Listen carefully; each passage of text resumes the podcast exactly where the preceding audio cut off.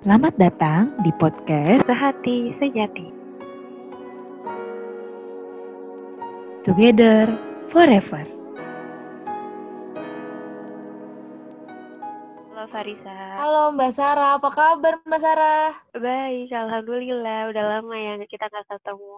Udah seminggu yang Iya lalu sih. bener-bener, akhirnya nih ngobrol-ngobrol lagi. Ngobrol-ngobrol lagi. Terakhir itu kita bahas apa ya, Far, kira-kira? Ada yang masih inget gak nih? Kemarin bahas apa? Kita masih kasih bocoran-bocoran dulu sih buat teman-teman yang dengerin semua. Nanti kita bakal bahas apa, terus kita bahas sedikit tuh tentang hubungan-hubungan tuh apa sih menurut Mbak Sarah, menurut aku, ya nggak sih Mbak? Iya, menurut kita dan setelah kita ng- ngasih penjelasan sedikit tentang hubungan, ini hubungannya tentang pasangan ya guys. Jadi eh, kita selanjutnya nih topiknya mau bahas apa nih Far? Enaknya sih kalau udah bahas hubungan berarti harusnya kalau berhubungan itu ada pasangannya kan. Nah, buat tahu mana pasangan yang tepat itu gimana sih Mbak itu tuh sampai sekarang tuh aku aja sendiri bingung gitu. Itu masih jadi salah satu eh, pertanyaan terbesar aku dan teman-teman terdekatku juga. Iya ya. Jadi kayak kita tuh masih bingung gitu loh gimana cara memilihnya. Apa yang jadi prioritas atau jadi dasar utama ketika kita memilih gitu ya enggak sih? Ya kayak pertimbangan-pertimbangannya eh, sampai di titik apa sih kita bener-bener bisa yakin kayak oh oke he's the one gitu. Aduh, aduh merinding Aduh. merinding bahas. Aduh, tapi jangan diambil pusing karena eh, kita ini mau ngedatengin, bukan mau ngedatengin sih, udah dateng. Oh, udah dateng. Kita sapa aja langsung ya. Ada Mbak Novia. Halo. Halo Mbak Novia. Halo. Selamat malam. Halo Mbak. Iya, gimana nih kabarnya? Baik, oh iya ya, harusnya kita yang nanya. Kenapa Mbak Novianya yang nanya? Gimana sih ini kita pembawa acara? Gak apa-apa, saling tanya kabar. Berarti yang diundang juga sama ininya Mbak peka nih. Udah punya pasangan tuh lebih peka Mbak. Oh gitu ya. Biasanya kalau udah punya pasangan lebih peka Mbak. Kayak kita jomblo-jomblo gini, hmm, aduh harus belajar nih. Iya ya, masih kurang pekanya ini. Gimana gimana. Jadi kita mau nanya-nanya nih ke Mbak Novia. Kebetulan Mbak Novia ini juga hampir setahun ya Mbak ya menikah. Iya, udah hampir setahun. Gimana nih kondisinya? Baik-baik, sehat? Alhamdulillah baik, sehat. Ya, semuanya berjalan sesuai keinginan. Wih, Alhamdulillah. alhamdulillah. Nah, Mbak Novia bisa ceritain dong, eh, pertama awal ketemu sama si Doi ya, Aduh, si dia, si dia. mengingat-mengingat masa-masa Masa-masa manis ya, Oke. yang masih masa-masa deg-degan gitu ya. Iya, iya. Iya, ini kayak balik ke masa-masa itu gitu. Jadi kayak deg-degan lagi mukamu merah nih, malu-malu gimana gitu. Ada orang ini kayak gini ngobrol. Yang dibahas ada di depannya kayak gini. Enggak, udah disuruh pindah ke kamar sebelah. Oh gitu, iya ya. Biar Mbak Novianya nggak malu-malu ketika menjelaskan. Ya, biar anggap aja lagi curhat-curhat nih Mbak, Eh, cerita-cerita gitu kan. Gimana tuh dulu-dulu gimana pertama kali ketemu. Kita kepo, kita kepo. sebelumnya nih kita perkenalkan dulu ini eh, Mbak Novia ini adalah kakak tingkat kita guys. Jadi eh, kakak tingkat di fakultas kita. Nah kebetulan Novia ini udah menikah eh, satu tahun yang lalu gitu. Jadi eh, kita sekarang mau dengar nih cerita Mbak Novia awal ketemunya mereka berdua itu gimana. Karena aku juga nggak tahu nih tiba pas waktu tahun lalu tuh kayak tahunnya mau nikah aja udah kayak gitu. Jadi nggak tahu cerita belakang-belakangnya. Jadi kita korek dari sekarang ya. Oke, mulai Mbak Novia. Silahkan bercerita. Oke. Jadi sebenarnya kita kan udah kenal dari sejak maba yaitu di 2013. Kita itu kebetulan waktu awal itu kayak Resan masih diatur sama fakultas, kita kebetulan nih sekelas kayak gitu kan. Ya udah sih kayak gitu doang teman-teman teman sampai akhirnya kita sama-sama lulus. Nah, kebetulan waktu setelah saya lulus, itu kan aku bak aku langsung lanjut ke kerja di luar negeri kan, di Turki lebih tepatnya. Nah, waktu di Turki itu ya gitulah akhirnya waktu di Turki itu dia eh, kayak udah udah jarak jalan setahun di sana terus tiba-tiba si Mas ini itu tuh kayak sering nge-DM kayak gitu gitu kayak ngomentarin Instagram kayak gitu-gitu. Sebenarnya sempat feeling sih ini orang kenapa ya kok tiba-tiba begitu kayak gitu sih. Nah itu awal mula deketnya kayak gitu uh, lanjut terus habis itu nggak lama setelah itu udah mulai makin deket ya mulai makin deket udah mulai kayak mulai menyatakan perasaan kayak gitu kan. Nah terus kan untuk meyakinkan nikah itu nggak gampang ya apalagi aku tuh nggak pernah deket sama dia gitu kan. Ya temen cuma sekedar teman yeah. orang ngobrol juga jarang gitu. Akhirnya ya mant ya mantepin hatinya itu banyak sih prosesnya kayak gitu prosesnya ya dari mulai pertama cari informasi tentang jelek-jeleknya dia itu gimana ke teman-teman sahabat-sahabat deketnya. Yang kebetulan kan karena kita satu jurusan ya teman-teman deketnya juga aku kenal kayak gitu kan. Terus habis itu ya sholat istihara mm -hmm. juga kayak gitu. Banyak lah hal yang dilakuin kayak gitu-gitu Berarti dari si dia, si Mas ini LDR atau sebenarnya kayak teman aja atau gimana? Ketemunya di Indonesia, cuman sempat LDR. Jadi kayak kita akhirnya kita udah deket kan, terus akhirnya memutuskan nikah itu bukan bukan via gimana ya, bukan via ketemu langsung gitu kayak wow. do you wanna marry with me gitu enggak. Jadi benar-benar via teks ya, via chat waktu itu kayak gitu sih lebih tepatnya eh tapi pas yang awal deket kan mbak Nuvia ini udah mulai kayak feeling feeling gitu kan. Terus kayak hmm. mbak Nuvia itu tahu kalau dia itu serius sama kakak tuh gimana gitu. Atau dia menyatakan atau gimana? Iya lebih iya menyatakan sih. Jadi gini ceritanya ya uh, mungkin perkenalan tentang si Mas dulu ya. Jadi si Mas itu tipe orang yang nggak pernah deket sama cewek sama sekali kayak gitu. Jadi emang dia emang nggak pernah pacaran yang kayak gitu gitulah jadi waktu dia udah mulai deket itu udah mulai feeling paling. Terus nggak lama setelah itu ya itu dia langsung nyatain kayak mau nikah sama aku nggak kayak gitu. Tapi itu udah proses maksudnya proses lewat chat kayak gitu-gitu nanya-nanya dan lain sebagainya. Nah tapi sebelum dia nanya itu kan udah feeling tuh. Jadi kayak aku udah cari tahu dulu tentang dia. Karena kan aku juga ya sekedar tahu doang pernah teman sekelas. Jadi akhirnya cari tahu keburukannya. Kalau misalkan kita tanya ke orangnya langsung itu biasanya itu nggak bakalan dijawab. Siapa sih yang mau ngasih tahu keburukan kita kan? Iya, iya. Nah, bener, jadi bener, lebih bener. enak sih sebenarnya tanya sama sahabat deketnya. Soalnya sahabat deketnya apalagi udah pernah nginep bareng itu pasti tahu banget semua keburukan dia kayak gitu-gitu sih. Benar benar benar nah berarti uh, ketika men, apa menyatakan hmm. itu sampai menuju pernikahan itu kira-kira kisaran berapa bulan? Kalau itu sih kan kalau aku juga masih ada kontrak kerja di Turki, jadi kayak aku nyelesain itu dulu, balik Indonesia, baru mungkin dari sekitar sekitar empat bulan lima bulan kali ya, baru habis itu kan balik ke Indonesia, baru lamaran. Nah itu pertama kali aku balik ke Indonesia kan dia di Tangerang ya, jadi waktu itu aku kan mas aku tuh ada di Jakarta Utara, jadi kayak aku diajakin ke rumahnya gitu dikenalin sama orang tuanya kayak gitu gitu kan. Jadi aku ke rumahnya ya perkenalan gitu. Ya gitu gitulah malu-malu gimana gitu kan. Itu pertama kali banget ketemu langsung ketemu sama orang tua. Terus wow. kayak gitu. Habis itu keren keren. Jadi itu rasanya malu banget. Itu pertama kali kita bertemu setelah sekian lama nggak pernah ketemu gitu kan. Iya iya. Pasti kayak agak kikuk gitu nggak sih Iya, kiku banget sih sebenarnya kayak aduh, kayak itu tuh malu banget ya ketemu sama dia, apalagi deket depan orang tuanya tuh kayak aduh udah nggak tahu sudah itu rasanya muka mau meleleh meleleh gitu lah.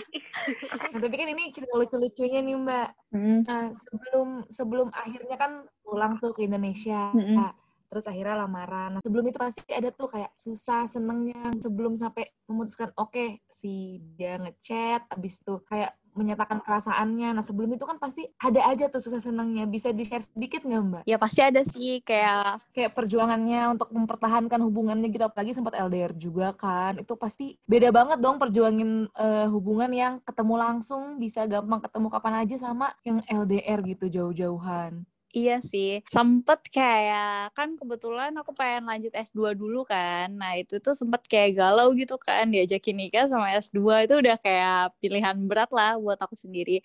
Terus ya kayak gitu, untungnya sih si masnya juga kayak meyakinkan kali ya. Jadi meyakinkan kayak gak bakalan ini kok gak bakalan gak bakal bikin aku sedih gitu setelah nikah kayak gitu-gitu. Terus aku juga kayak yakin aja sih kayak gitu kan mantapin hati. Terus kalau masalah-masalah pasti ada lah kayak kayak apalagi udah semakin kalau misalnya waktu awal sebelum menuju nikah itu pasti ada lah problem-problemnya bikin kayak ah udahlah nggak usah deh nanti aja deh nikah masih muda kayak gitu-gitu Ya, tapi kuncinya sih sebenarnya kembali lagi ke pasangannya ya. Pasangannya tuh bisa yakinin kitanya atau enggak kayak gitu. Terus kita sendiri udah yakin gak sama pasangannya? Kalau kita udah ngerasa dia yang terbaik sih, ya gimana pun masalahnya pasti dihadepin kayak gitu. Banyak lah sebenarnya masalah-masalahnya sampai udah nggak inget lagi banyak banget kayaknya dulu tuh. Kayak ya itu nggak bayangin aja kita kan beda negara ya, beda benua, beda jam dan itu itu perbedaan waktunya tuh empat jam gitu kan Jakarta sama tempat aku dulu itu di Adana kayak gitu. Jadi kayak mau chat pun kan kayak aku kerja dari jam 8 pagi sampai jam 5. Nah, itu pulang dan pulang itu di Indonesia udah malam kayak gitu. Jadi yeah, kalau yeah. misalkan chatan pun dari jam 6 sampai jam 8 itu udah di sini udah tengah malam kayak gitu sih. Itu jadi kayak masalah banget kan perbedaan waktu, terus itu ya perbedaan lokasi kayak nggak pernah ngeliat langsung kayak gitu gitu-gitu sih. Hmm.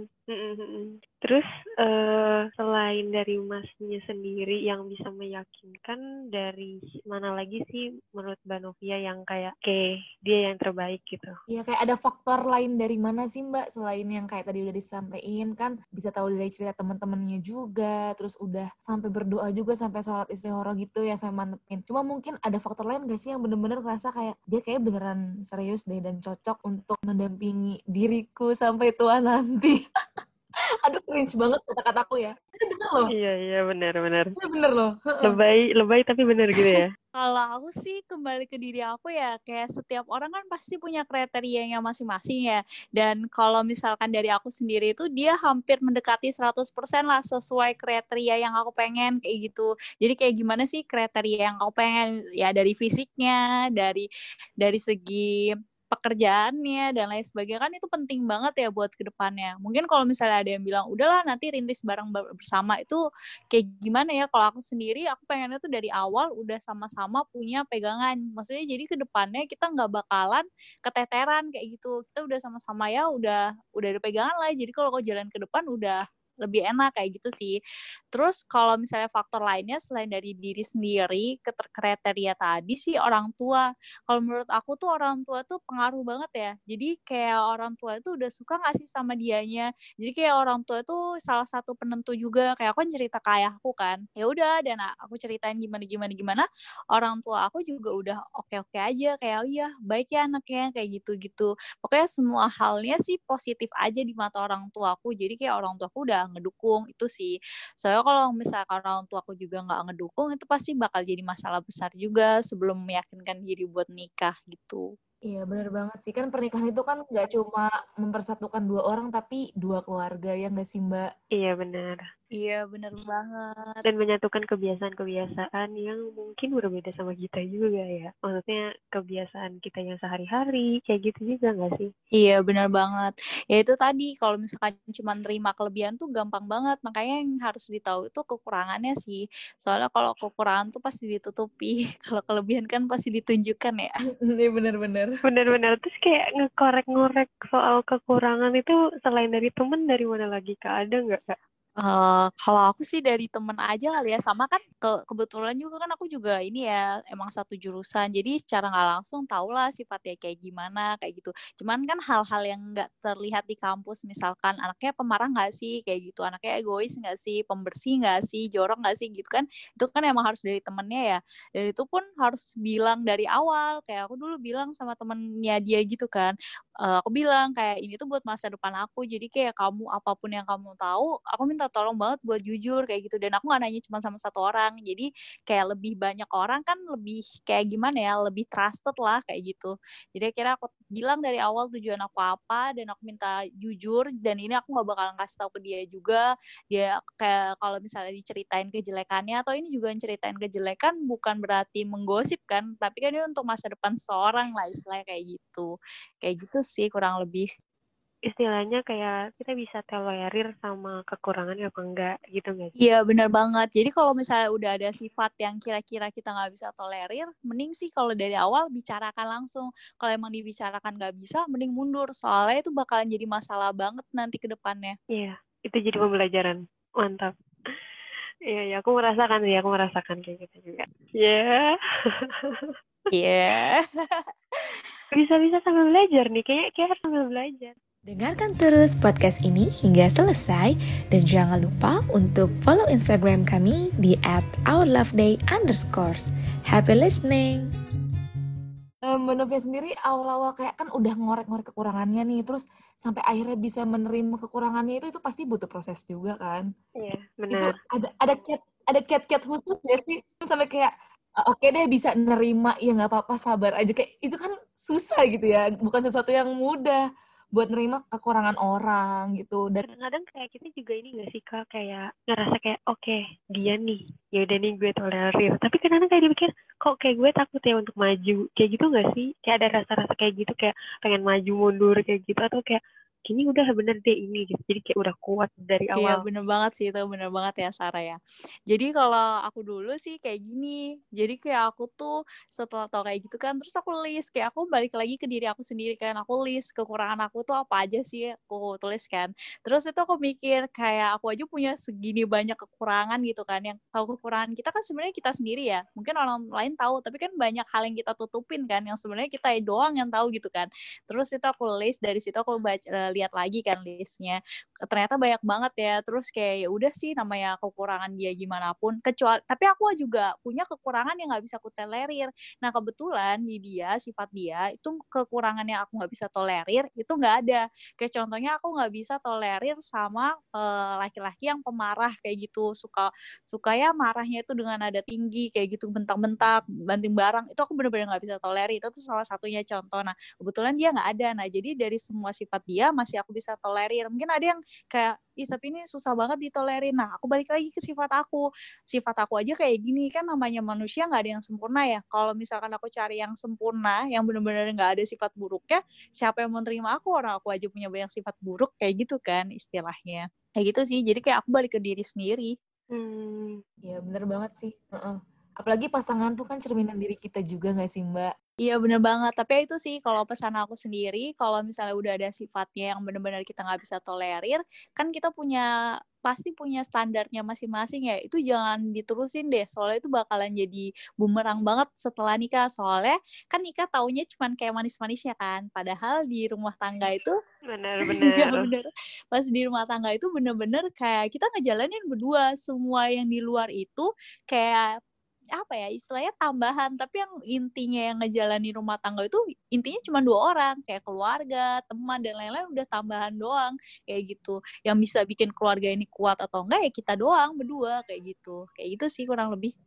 Tapi ketika kan kakak ini udah kayak ngelis atau udah observasi lah istilahnya ya sambil nanya-nanya ke temen gitu ya. Tapi pas waktu istilahnya udah udah jadi suami gitu si si dia itu ini gak sih kayak masih apa masih mirip apa yang dikatakan orang gitu atau ya ada yang meleset ada yang gimana gitu. Eh, iya, alhamdulillah sih semua yang aku nggak tahu sih kayak udah dikasih jalan kali ya sama Allah, bener-bener kayak dipermudah. Jadi kayak setelah nikah itu nggak ada sifatnya yang bikin aku kaget. Soalnya kayak semua hal yang buruk itu kayak aku udah tahu "Oh ya. Waktu itu si ini si A udah ngomong, oh ya ini si B waktu itu udah ngomong. Jadi kayak aku udah tahu sifatnya kayak gitu. Yang mungkin nggak bakalan ditampakin sebe- sama temen doang, sama temen yang cuman sehari dua hari lewat. Tapi kan kalau temen deket kan udah sering nginep bareng, pasti apa pun tahu kan. Jadi kayak sejauh ini sih aku nggak ada sifat buruk yang bikin aku kaget banget wah ternyata kamu gini kayak gitu nggak ada sih alhamdulillah Berarti ini kayak Mbak Novia ini risetnya itu sangat detail kayaknya. iya jadi sangat mendalami gitu kayaknya. Iya soalnya kan pengennya kan pasangan hidup sekali seumur hidup kan dan nggak pengen nanti jadi apa ya kayak cuman acara sehari terus jadi ratus hari habis itu jadi menangis sepanjang sepanjang jalan kan nggak pengen ya. Jadi bener-bener pengen itu ya bahagia setelah nikah sebelum bah sebelum nikah itu bahagia setelah nikah lebih bahagia. Jangan sampai nanti sebelum nikah ayo dulu kok waktu single kayaknya lebih enak ya kayak gitu. Dan aku nggak pengen kayak gitu. Makanya bener-bener ngelakuin riset sih kayak apa-apa yang harus dilakuin. Dan juga sering lebih sering kayak sharing sama orang tua kayak gitu. Kan orang tua udah lebih berpengalaman kan kayak gitu tapi juga jangan lupa buat sharing itu sama orang yang tepat karena kalau kita sharing sama orang yang tidak tepat itu bakalan bikin mindset kita sendiri hancur malahan jadi yang ada buyar kayak gitu sih Iya bener bener bener banget. Iya sih. Tapi kebetulan Mbak Novia ini eh, jodohnya gitu ya sama circle-circle yang dari fakultas juga gitu ya. Terus kalau misalnya yang kayak tiba-tiba kenal atau kayak gitu gitu kira-kira ada tips nggak tuh mbak?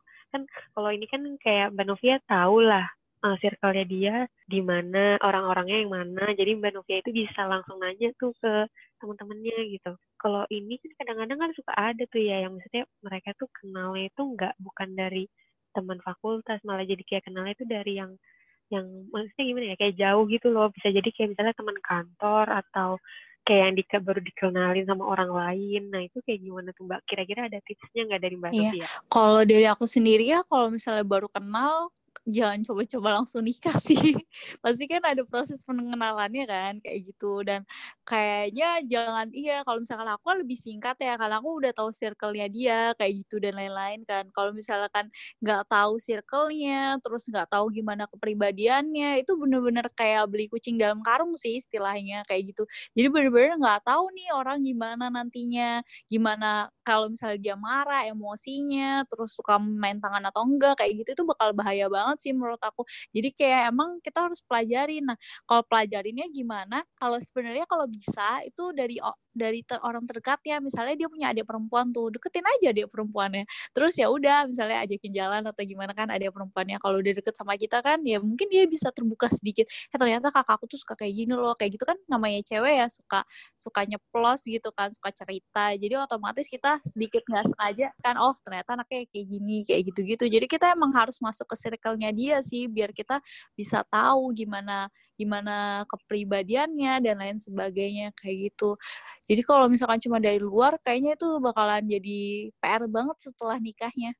Berarti buat orang-orang yang mungkin uh, kayak ada calonnya ini uh, bukan orang-orang yang kita kenal apa ya, kenal dulunya atau mungkin belum kita kenal, emang kita tuh butuh pro, butuh waktu ya untuk mengenal dia dan kita juga harus tahu juga nih dia itu kayak gimana gitu ya. Jadi jangan yang terlalu terburu-buru juga ya. Kalau misalnya ngerasa udah cocok, kita juga harus tahu juga nih uh, apa namanya kriteria yang, lainnya gitu kan. Selain yang positif kan ada negatifnya juga gitu kan.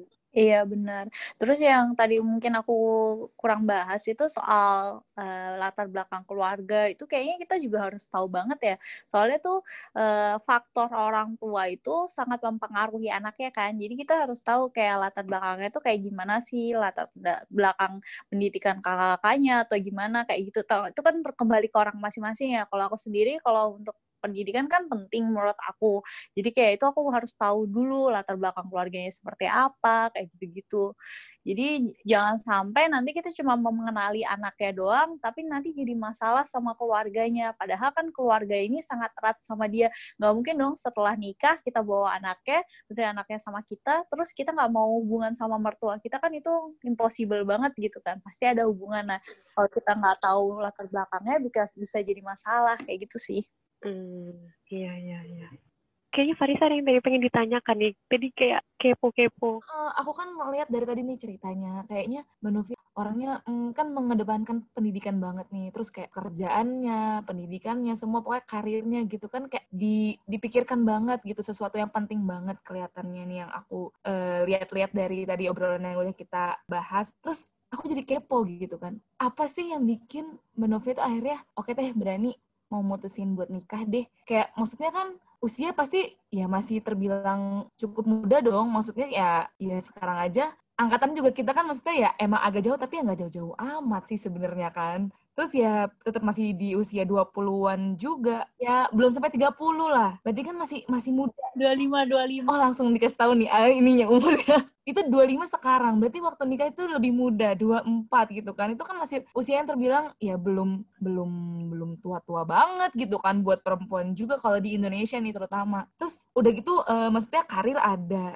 terus juga pendidikan oke okay, gitu. Tapi tiba-tiba tuh kayak oke okay deh mau nikah nggak apa-apa bismillah mantep. Itu tuh apa sih Mbak yang bikin jadi menurut aku sendiri pasangannya sih kalau misalkan sama orang lain saya jujur ya sebelum sama si Mas itu tuh ada beberapa orang yang emang udah ngajakin nikah dari ya maksudnya dari orang Turki juga ada dari orang Indonesia juga ada kayak gitu. Tapi emang belum belum ketemu sama yang benar-benar serak kayak tadi yang aku ceritain panjang lebar. Jadi kayak semua tergantung pasangannya sih. Pasangannya itu udah bener-bener bisa yakinin kita nggak sih? Bisa ngeyakinin kita kita bakal bah lebih bahagia setelah nikah daripada sebelum nikah kayak gitu. Kalau aku sendiri itu sih karena kebahagiaan itu menurut aku utama ya kayak gitu. Terus kalau aku juga kan selain dari pendidikan, karir dan lain-lain kan yang paling penting itu juga kan bisa ngebimbing kita buat dunia dan akhirat kan dan itu juga penting buat aku kayak gitu.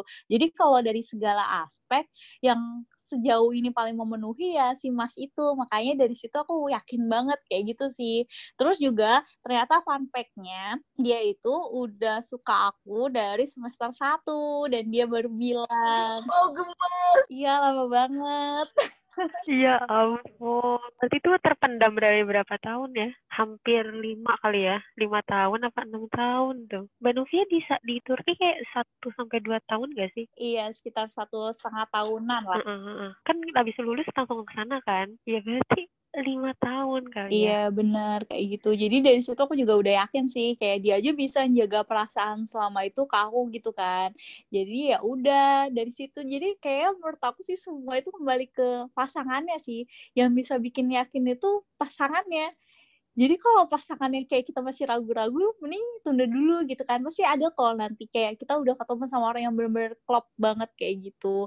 Kayak contohnya kita cari universitas deh. Pasti kita pengennya cari universitas terbaik dong kayak gitu kan. Misalkan nih kita pengennya universitasnya kita pasti tahu nih latar belakang universitasnya kayak gimana, kayak gitulah. Sebutlah banyak universitas bagus, UGM, terus itu UI dan lain-lain kan. Nah, tapi kan kembali lagi ke kemampuan kita, kemampuan kita masuk yang mana, kayak gitu. Sama lah kayak cari pasangan. Emang kita misalnya targetnya tuh setinggi itu gitu kan, tapi ternyata kita nggak bisa menuhin ekspektasi setinggi itu. Ya bisa lah kita turunin standarnya atau gimana gitu sampai ketemu sama yang benar-benar kualitasnya itu sesuai sama diri kita kayak gitu dan ya udah sesuai sama keinginan sih sebenarnya kayak gitu cocok-cocokan ya gimana ya Ih, aku kaget deh aku kaget ternyata ternyata Mbak Novia pernah juga maksudnya kayak istilahnya ada yang mau PDKT juga ya selain mas sebelum sama masnya gitu kan iya Oh. Iya, benar. Dan bahkan ada yang udah mau sampai datang ke Indonesia gitu kan, nemuin orang tua kayak gitu-gitu. Tapi ya emang gak serak, mau gimana. Wow, wow. Aku terdiam. Eh, tapi Mbak Novia, supaya dapetin kriteria yang sesuai sama Mbak Novia, kira-kira itu Mbak Novia, maksudnya kayak gimana ya? Mbak Novia ada effort nggak sih? Maksudnya dalam arti effort-effort yang didoain setiap hari dengan kriteria seperti itu, atau gimana sih? Kok bisa kayak sesuai gitu? Kan selain, kan ikhtiarnya kan dari risetnya gitu lah ya. Ini selain kayak, itu tuh ada kayak kakak doanya itu emang spesifik kayak gitu atau gimana? Iya sih, sebenarnya lebih ke doa ya. Jadi kalau misalnya menurut aku sendiri, kayak apa yang aku dapetin itu ya benar dari doa. Terus yakin doa dan yakin kayak gitu. Apa pun yang kita pengen itu pasti bisa dikabulin kok. Nah terus kalau misalnya dari aku sendiri kalau soal berdoa langsung spesifik. Kalau misalnya aku ya jadi kayak misalkan uh, pengennya tuh jodoh yang seperti apa itu udah di doa itu bilang jangan cuman kayak ya Allah pertemukan dengan jodohku. Kalau aku tuh langsung spesifik pengennya orang yang seperti ini seperti ini seperti ini. Apa pun yang kita inginkan kalau meleset misalnya nih contoh kita pengen misalkan dapat IP 4. Kalau misalkan kita udah berdoa nih dapat IP, kalau cuman IP bagus, IP bagus itu 35, 3 itu tetap bagus kan? Iya, bagus, kalau bagus. kita dari awal udah berdoa, ya Allah semoga dapat IP 4, walaupun misalnya meleset pun dari IP 4 itu nggak jauh beda dari 4, misalnya 39 kayak gitu kan, 38. Iya benar. Jadi melesetnya nggak jauh dari itu. Jadi kayak lebih spesifik aja sih apa yang kita pengenin itu kayak gitu sih. Jadi dalam berdoa pun kalau bisa spesifik. Pengen itu yang kayak seperti apa kayak gitu. Kalau dari aku sendiri ya pengalaman pribadi kayak gitu. Terus ya banyakin amalan-amalan sunnah tentunya. Sunnah, wow ini bagus nih cocok nih tips-tips kayak gini. Apalagi yang agama Islam ya Fahar. Jadi eh, doa dan sunnah mungkin sunnahnya itu lebih kayak tahajud atau duha kayak gitu-gitu ya mbak atau gimana mbak atau sholat hajat juga atau gimana Iya seperti itulah kan kasihan kita para jomblo kita lagi kiat-kiat sukses tapi uh, versi jalur doa gitu. Iya bahkan untuk teman-teman yang mungkin agamanya bukan beragama Islam juga pasti udah punya caranya masing-masing tuh. Pasti ujung-ujungnya kembali ke yang Maha Esa ya untuk kita supaya aduh tolong dong ditolongin dong pengen juga dong dapat yang pasti-pasti. Iya benar banget itu. Kayak misalnya di agama lain pun juga pasti ada kan amalan-amalan gimana caranya biar bisa lebih dekat kayak mm, gitu. iya. Kegiatannya ya. Gimana Mbak Sarah? Ada lagi, ada lagi? Nggak tahu, aku kayak udah banyak banget nih dapat informasi dari Mbak Novia ini. Jadi kayak wow, wow begitu doang. Oh ya, teman-teman yang mungkin nggak tahu kalian nih dengerin kita ngobrol ini, kita tuh sebenarnya ngobrol jarak jauh teman-teman, karena masih uh, kondisi kayak gini, kayak sekarang, ketemu juga belum memungkinkan. Jadi ini muka semuanya yang ngobrol nggak kelihatan nih teman-teman. Kalau kelihatan mungkin Mbak Sarah udah, mm, udah wah blushing kayaknya nih. kayak gitu dong. jangan-jangan yang jangan-jangan yang ngomong itu malah lo jadi kembalikan ke saya teman-teman. Ayo teman-teman tolong tim Basara atau tim Farisa nih. Gak usah memilih kayak gitu kayak di film drakor startup aja. Ya, kayak drakor drakor yang lagi rame ya. Sebenarnya yang semua yang aku kepo udah dijawab semua sih dan bener sih kata Mbak Sarah informasi yang dapat udah banyak banget bahkan buat jadi apa ya hmm, salah satu pembelajaran juga buat kita yang masih single-single gitu kan. Dan mungkin ini for your information ya, Mbak Novia itu adalah lulusan terbaik, ya nggak, Mbak? Wow. Aduh, jadi malu. Lulusan terbaik, makanya kenapa kenapa Farisa uh, Far kayak tadi dari tadi Mbak Novia itu selalu menyebutkan kuliah S2 uh, apa tadi uh, akademik. Wah. Jadi Turki. Kerja di Turki. Keren banget nggak sih? Kebayang nggak sih? Sarah kerennya kayak apa? Meskipun usahanya nggak main-main karir pendidikan semua jalan tapi itu semua nggak bikin Mbak Novia lupa kalau perempuan namanya hidup ya tetap aja butuh pasangan ya nggak sih? Menurutku independent woman tuh keren banget. Yeah. Apalagi perempuan yang benar-benar punya uh, pendirian yang teguh, kayak punya prinsip hidup yang baik. Itu menurutku itu keren banget dan bisa menghidupi dirinya sendiri bahkan itu keren banget. Tapi ya masa sih kita mau sendirian terus aja? Emang ujung-ujungnya balik lagi nggak sih kita tetap bakal butuh kayak apa ya sosok yang bisa mendampingi gitu sampai tua nanti ya kan? Yang selalu bersama. Iya itu aku salut sih makanya maksudnya apa ya eh, nggak uh, terbutakan sama ambisi sendiri gitu loh wah keren deh keren keren. Aku kayak wah takjub sih serius. Kayak tetap mau tetap masih mau mencari gitu loh. Kayak biasanya kan orang-orang yang semua segala-galanya perempuan khususnya ya yang udah sukses sen bisa sendiri ya kepikirannya ya udahlah gue nggak butuh-butuh amat cowok juga orang semua bisa sendiri gitu kan. Kebanyakan ya misalnya nggak sedikit lah sekarang kita temuin yang kayak gitu. Tapi ternyata kan Novia masih kayak ada tuh sisi kayak aduh gimana ya? Aduh aku nggak bisa deskripsiin pakai kata-kata nih. Kayaknya teman-teman yang dengerin mungkin nangkap nih poinku kayaknya.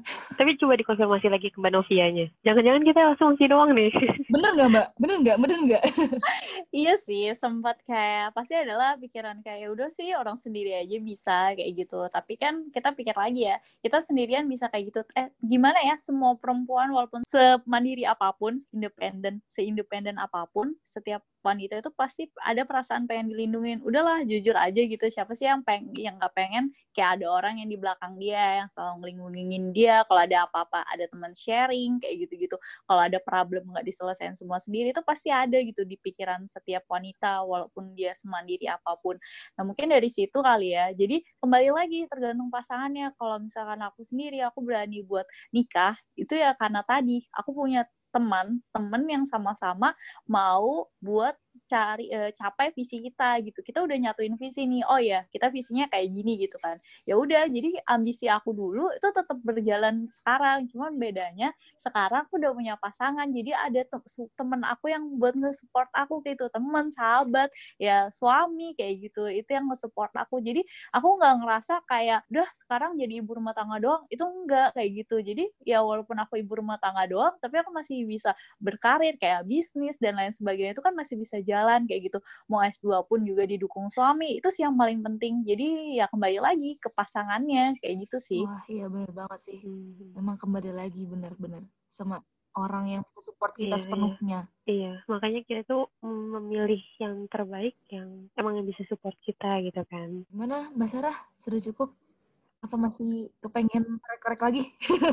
ya cukup nih, udah dapat semua informasinya. Gimana menurut kalian kira-kira apa lagi nih yang belum kita korek-korek lagi? Mungkin nanti bisa sekalian DM-DM di ini ya, di Our Love Day underscore itu ya. Oke. Okay. Ya supaya nanti siapa tahu aja bisa dibahas episode selanjutnya dengan entah sama kita berdua atau kita panggil tamu yang lain iya, gitu kan. Iya. Bisa banget. Bisa banget kayak gitu. Oke, okay, terima kasih banyak Mbak Novia udah meluangkan waktunya di malam minggu ini. Wah, malam minggu lagi kita ini recordingnya ya. Iya, recordingnya malam minggu emang. Enaknya nih di postingnya malam minggu juga, Pak. Oh, jangan. Jangan-jangan, soalnya Kamu udah nggak sabar pasti pengen dengernya ya. iya dong. Iya, iya. Oh iya, tapi yang pasti dari Mbak Novia, enakan sesudah nikah atau sebelum nikah? Sesudah nikah dong.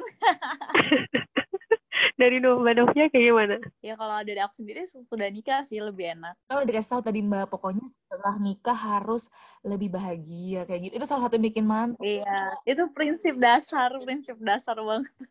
Oh iya, itu kunci. Itu salah satu kunci. Oke. Makasih banyak Mbak Novia meluangkan waktunya selama berapa jam di Van? Satu jam doang sih. Kayaknya satu jam sih. sekitar. Memang kalau perempuan udah ngobrol itu sampai bingung berhentinya di mana. Makasih banyak, Makasih Mbak. Mbak makasih banyak ya. Iya, sama-sama. Mohon maaf ya kalau ada salah-salah kata.